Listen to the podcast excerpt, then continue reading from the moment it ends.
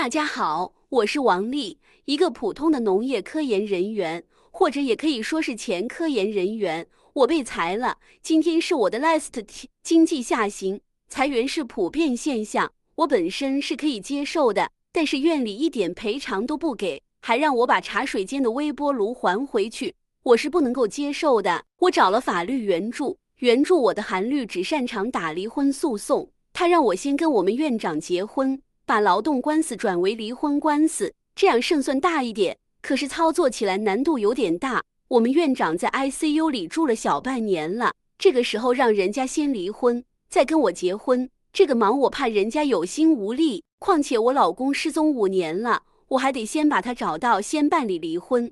我现在工作这么忙，还要带我们三岁的孩子，实在是腾不出手来。但是斗叔的女人最美丽，只要有恒心，什么都难不倒我。后天就开庭了，我昨天赶紧在完颜会的直播间，你终于刷到我了，买了一套让孩子学法、懂法、漫画、民法典，希望可以有所帮助。事情的起因是这样的：自从去录了播客，正经八八，我的生活也有了一些天翻地覆的小变化，受到诸位听友的喜欢，我开心之余有些伤感、落寞，同时有点兴奋。总之我很得意，我想把这期节目给院里的同事听，好好的哑巴哑巴，但又怕太过张扬，毕竟做人要低调。于是我黑进了我们院的网络系统，植入了一个木马程序。如果有人使用院里的电脑播放视频，声道会自动切换成我参与的那期养花养草在城里种地就种 CBD 的节目录音，既不影响同事们的正常工作，又可以轻微的刷下存在感。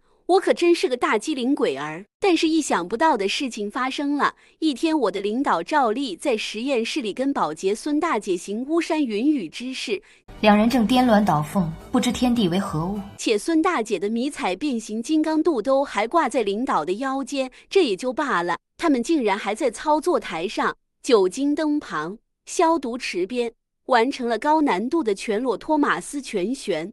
获得了九点七分的好成绩，这也就罢了。他们在运动的同时还想看个小片助兴，于是他们打开电脑播放了竞技电影《三梦奇缘大战万人迷》，正在兴头上。说时迟，那时快，播放器里传出来是我的声音，我正巴巴的给人讲转基因玉米烫的操作流程。没错，大家可能还不太清楚，我本身是农业基因工程和美容美发双博士后学位。玉米基因和玉米烫都是我研究的范围，打扰了领导的兴致，我必然不能有好果子吃。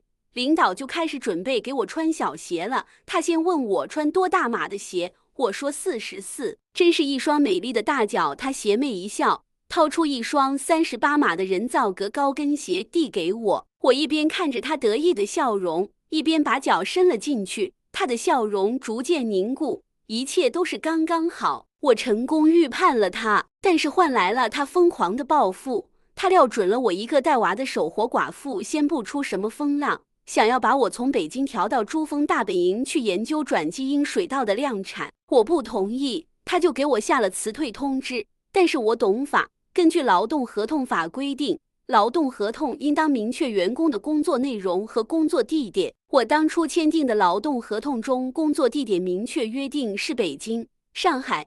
以及珠穆朗玛峰顶峰，并不包含珠峰大本营。我决定拿起法律的武器，争取违法解除而案的赔偿。就在刚刚，快递员送来了我在完颜会的直播间购买的让孩子学法、懂法、漫画、民法典，我得赶紧学学，后天还得打官司呢。未完待续。